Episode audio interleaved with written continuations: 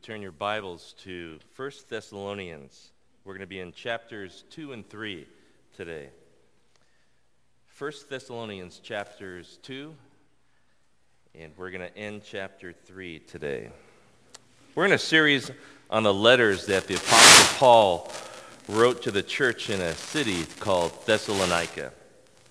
And what we're really doing is, it's really this church that got this letter from the Apostle Paul. It's it uh, probably wasn't on a white sheet of paper like this, but they were reading it. And what we're doing is really looking over their shoulders and reading this letter as they uh, take a look at this.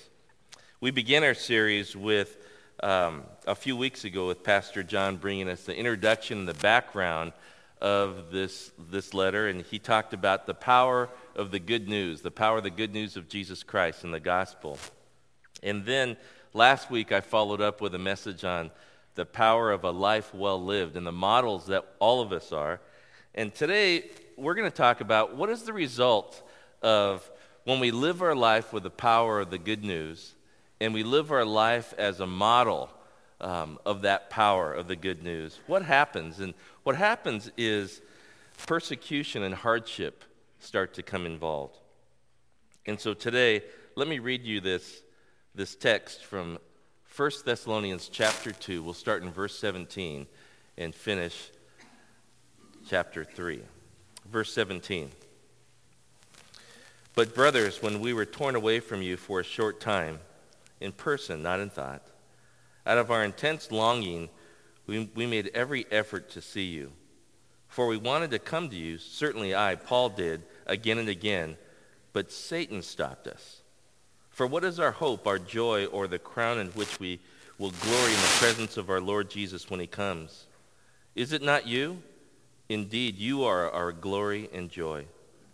So when we could stand it no longer, we thought it best to be left by ourselves in Athens. We sent Timothy, who is our brother and God's fellow worker in spreading the gospel of Christ, to strengthen and encourage you in your faith, so that no one would be unsettled by these trials. You know quite well that we were destined for them. In fact, when we were with you, we kept telling you that we would be persecuted. And it turned out that way, as you well know. For this reason, when I could stand it no longer, I sent to find out about your faith. I was afraid that in some way the tempter might have tempted you and our efforts might have been useless. But Timothy has just now come to us from you and has brought good news about your faith and love. He has told us that you are always you always have pleasant memories of us and that you long to see us just as we also long to see you. Therefore, brothers, in all our distress and persecution, we were encouraged about you because of your faith. For now we really live, since you are standing firm in the Lord. How can we thank God enough for you in return for all the joy we have in the presence of our God because of you? Night and day we pray most earnestly that we may see you again and supply what is lacking in your faith. This text is, is pretty straightforward, it's, it's clear. And so today I'm, I'm really going to. I want to let the scripture speak for itself. So I'm going to I'm to try to get out of the way of, of all of that and let the scripture speak for itself.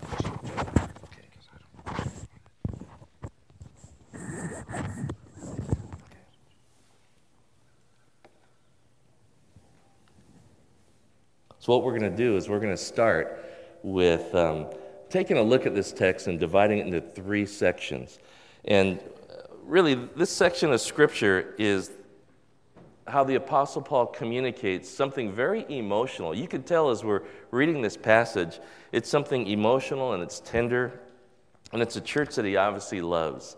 And so let's take a look at this from, from this side. We're going to call this Paul's tender words to his beloved church. And the, the first section is all about his concern. And so the Apostle Paul's concern for this church. Paul shares about his attempts to return to the church and for his deep feelings for him. And so in verses 17 and 18, we read that Paul's he's making every effort to, to see them and he's making multiple attempts to go back to them. He's, he's in Athens and he's far away from them. But he says this curious phrase here in verse 18. He says, Satan stopped us. So, so what's, what's that about, right? I mean, when he says Satan stopped us, what, the, what would that be?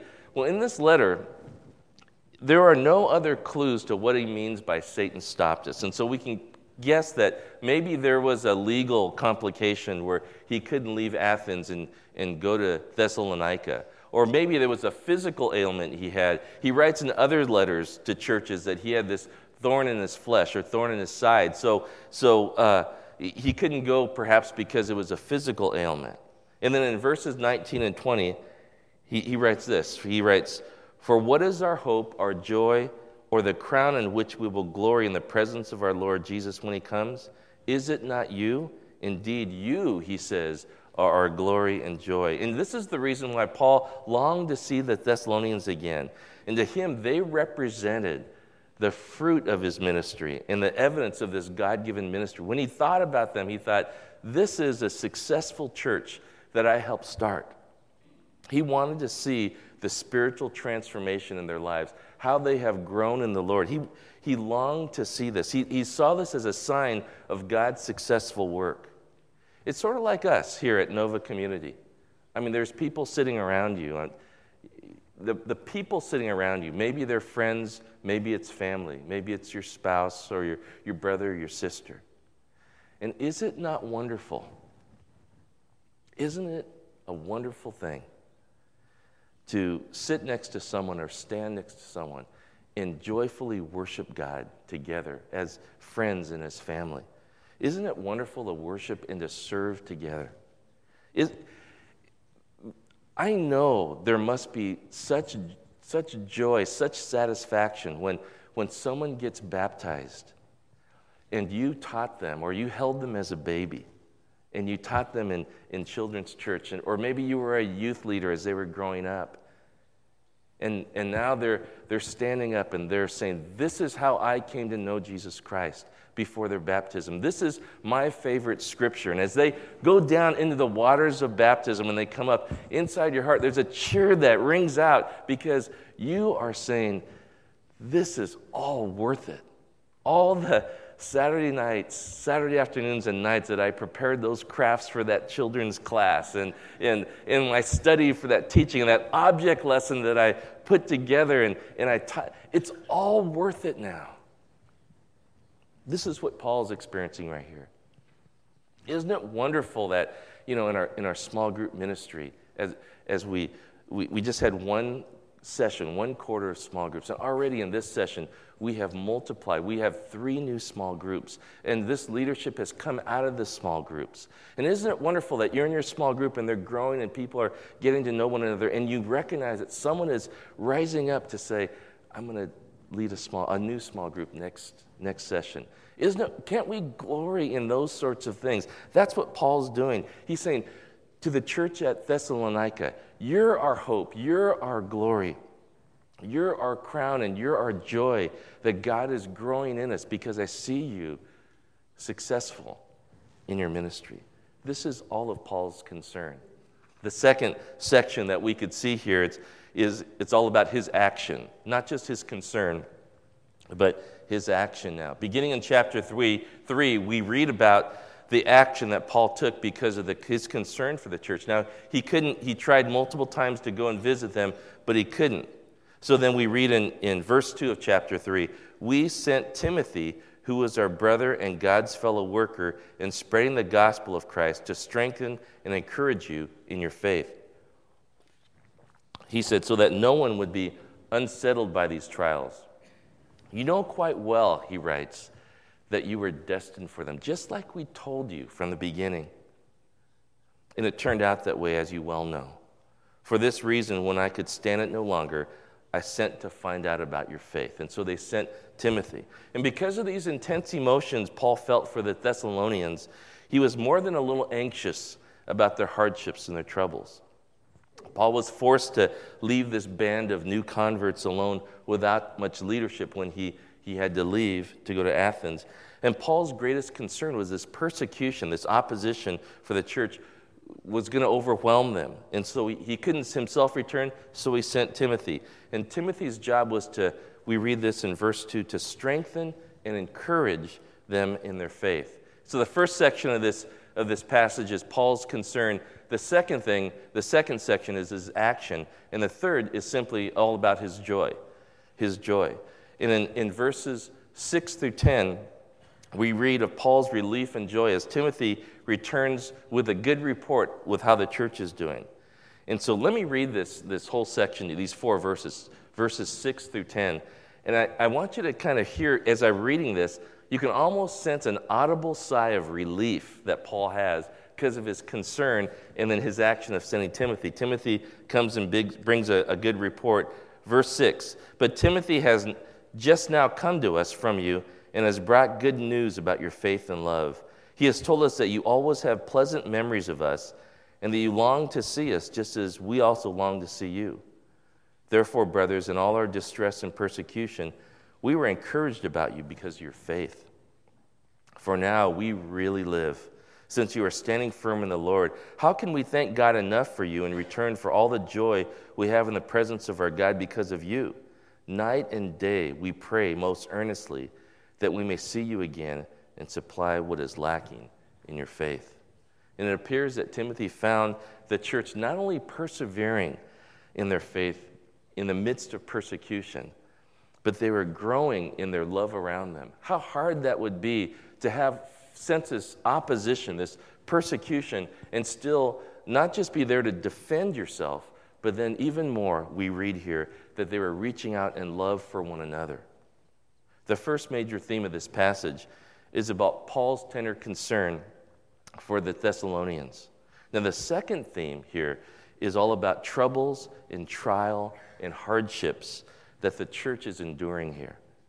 And it's important to keep in mind that the suffering that they are referring to, or Paul is referring to, is not sort of a godly discipline, but it's opposition, it's persecution coming from conflict of beliefs and values and conduct between the Christ follower and the surrounding culture. Now, for us, I wonder, let's bring it down to our American culture. And I'm not sure if we, on a day to day, week to week, even month to month, or even over a long stretch of time in, in our American culture, our South Bay culture, that we experience much persecution, but it happens all over the world.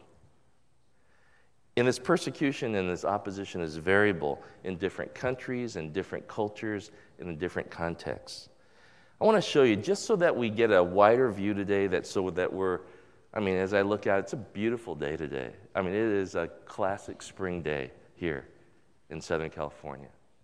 And it's so good to be here. And no one is concerned that we're gathering for worship. There are, the Torrance PD is not around making sure that we don't say the word Jesus. And so we have it so good here. We're so blessed but it's not that way across the world.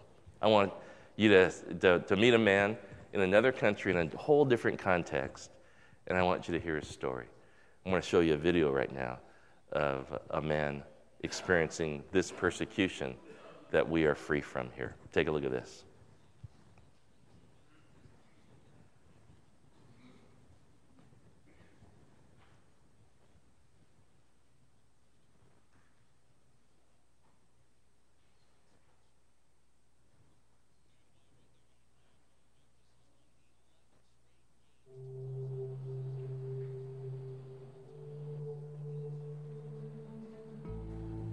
In China, there is such darkness. But in the midst of this darkness, we are experiencing God's victory.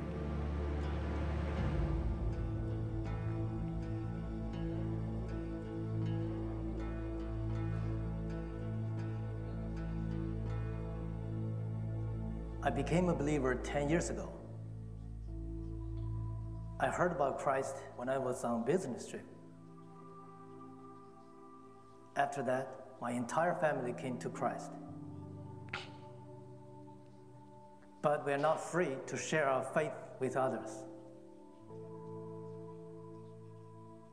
If you are spreading the gospel, Chinese government treat you as a criminal.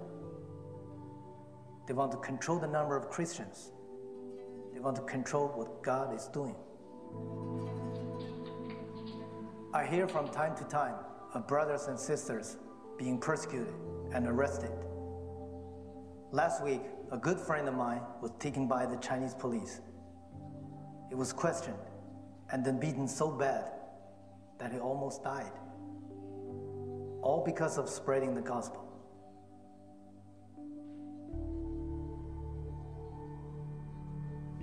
In the city, everywhere you look, there are apartments.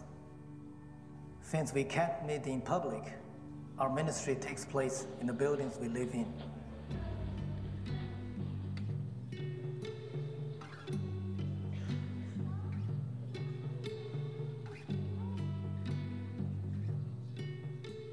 In the evenings, brothers and sisters in Christ gather together in homes.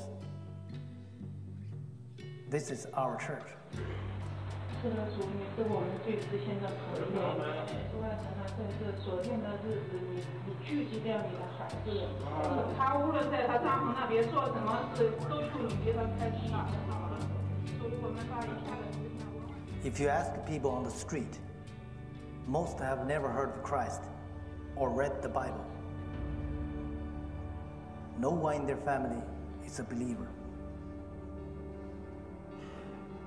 The dangers here are driven by darkness, and that darkness can be quite fearful, especially when I think of my family. But God never fears, and He will overcome. So I want to go and share, despite being at risk. I minister to the neighbors that live next door or upstairs. I visit them often. I listen and I share in their life.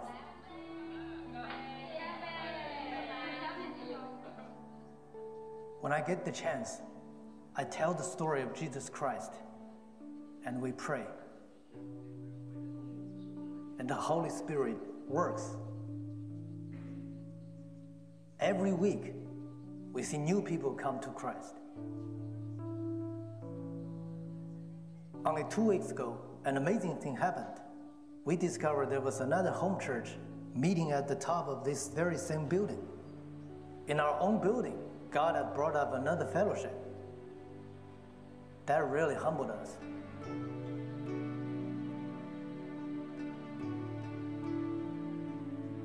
In the midst of all the darkness, all the persecution, the Holy Spirit is moving. He continues to prepare the hearts of people in China.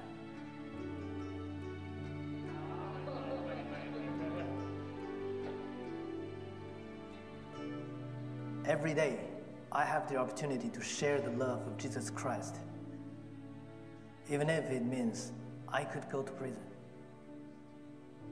For who can have victory over God? Nobody, no matter what country.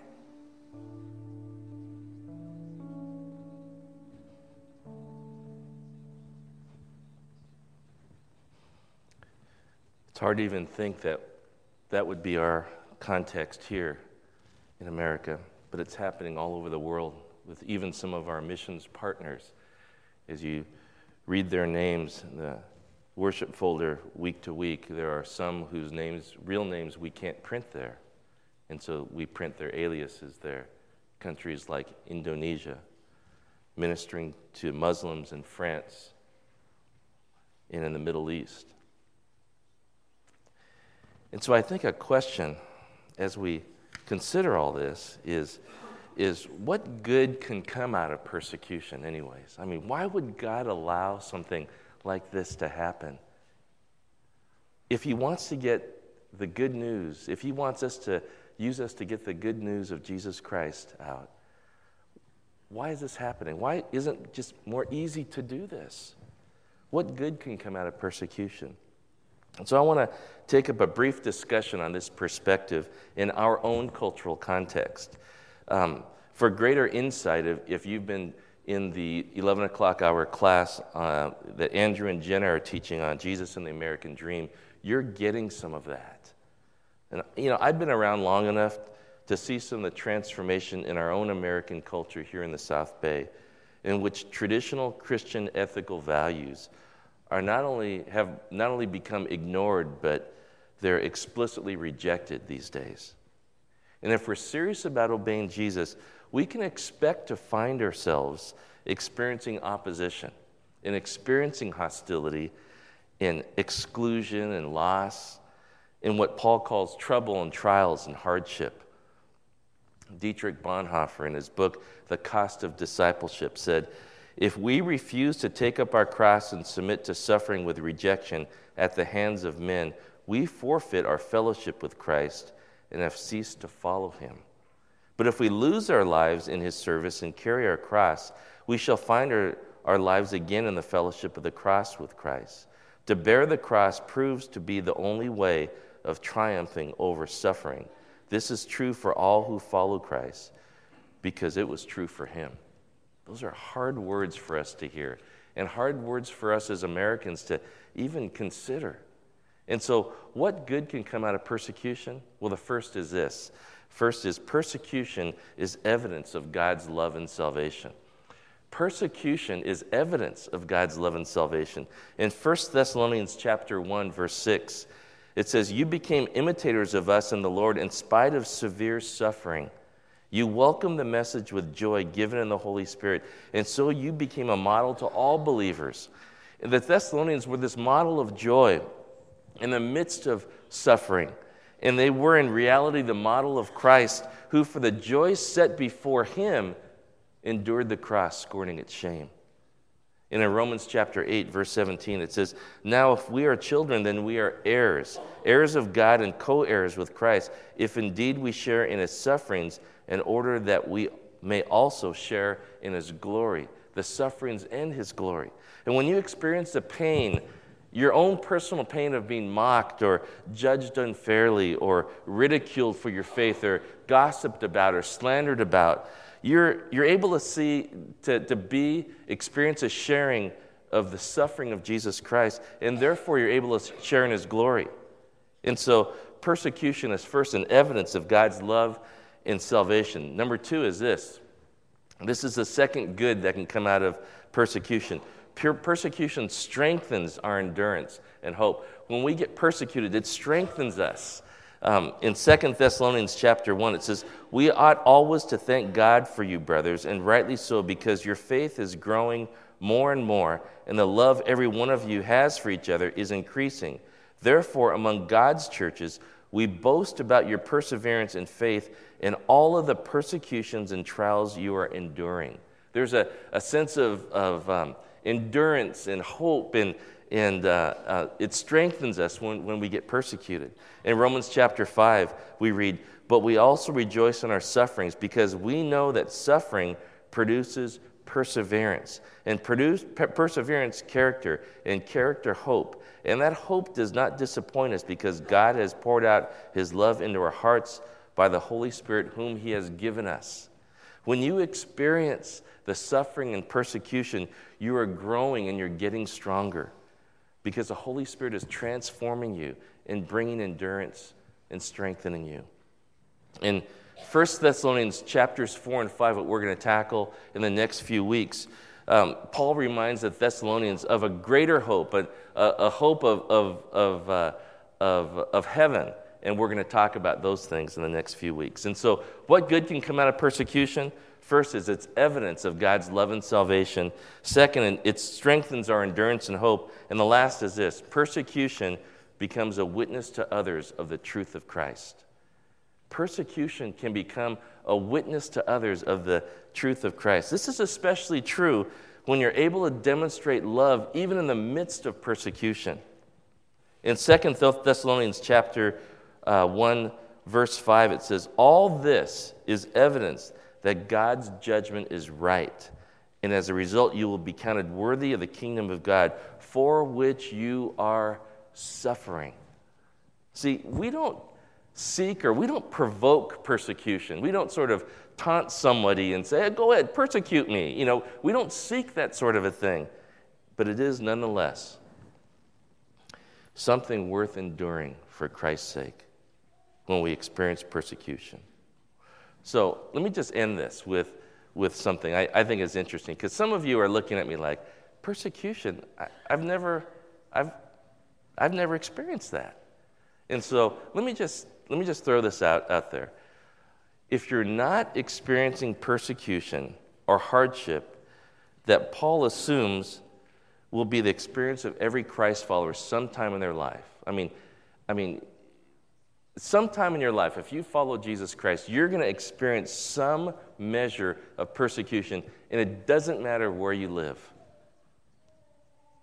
If you're not experiencing persecution, you need to ask yourself uh, start with these three questions. Now, these three questions are on the back of your notes. They're part of the small group homework. They're uh, under living out at the very bottom. And so, if you're trying to feverishly write these down, thank you for that but uh, they're already written down for you there. The first is this if you're not experiencing persecution, ask yourself, Am I isolating myself in a Christian subculture of some sort? Now, what I mean by that is this, because you're wondering, what is he talking about there?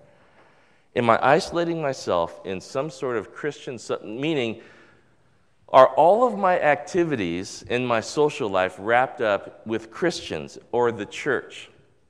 Because if you're doing that, perhaps you're isolating yourself from the, the world out there of people who don't believe. And so when you do that, then you're saving yourself, perhaps, from any suffering or opposition or persecution. We call this living in a Christian ghetto, is what this is called, okay? It's, it's a subculture that you're living in, and, and anytime you need something fixed at your house, you pull out your Christian business directory, right? because you want a Christian plumber to come over. Or you only get gas at that Christian gas station. Is there one? I'm sure if you're, if you're living like that, you know where they're at, right? You only shop at Christian stores, you, or you only order online, right? And so you don't have to get out of your cocoon that you formed for yourself to protect yourself from this sort of a thing. Ask yourself that question. Second question is this if you're not experiencing persecution, am I not serious about my commitment to the gospel and its values? Does anyone at your work know that you're a Christian? Or do you just stay silent? And you're just that nice person in that nice little cubicle there. Does anyone know, outside of this church context or outside of your Christian friends context, that you're a Christian? Third question is perhaps you're just a beneficiary of fortunate circumstances in your life. But I think that that will be short lived for a time. And we go into seasons sometimes that we do suffer for our faith. Last thing I, want, I just want to share with you is this that God knew that his followers would inevitably experience persecution and hardship and suffering. He knew. And so he gave us the Holy Spirit to reside in us, to help us, to empower us, and to comfort us and strengthen us during times of suffering and, and persecution. But the second thing he gave us, something very important, is he gave us the church.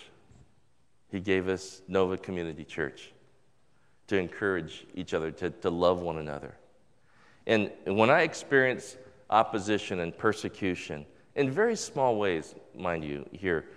But when I experience that, I revel in the fact that we get to come here on a Sunday at 9:30 and worship and just just sing our guts out. Right? We just we just let it all hang out. I, I, I revel in the fact that, that we, we pray together openly. We, we, we pray for one another that we can have something like dinners for eight and we can meet and just enjoy the company of friends around good food in a, in a, in a home with hospitality. That we can play softball and, and not be ashamed at all. And we're at, well, some of you will be ashamed, I think, playing softball. But, uh, anyways, um, some of us, I should say. And we're a Nova Community Church softball team shirt. We could sing and serve together. We can, when we give, we don't have to give in secret. We can give cheerfully, hilariously, we can give like that. We can have plaza time and not be concerned that someone's going to spray us with machine gun fire. We smile and we laugh and we worship because God is good and we are together. And in the end, we know that Jesus wins. That in spite of persecution and suffering and hardship that perhaps some of you are experiencing right now, we know that in the end, Jesus wins. Amen. Amen. Let's stand for the benediction. The last few verses of chapter 3 is our benediction for today. May the Lord make your love increase and overflow for each other and for everyone else, just as ours does for you.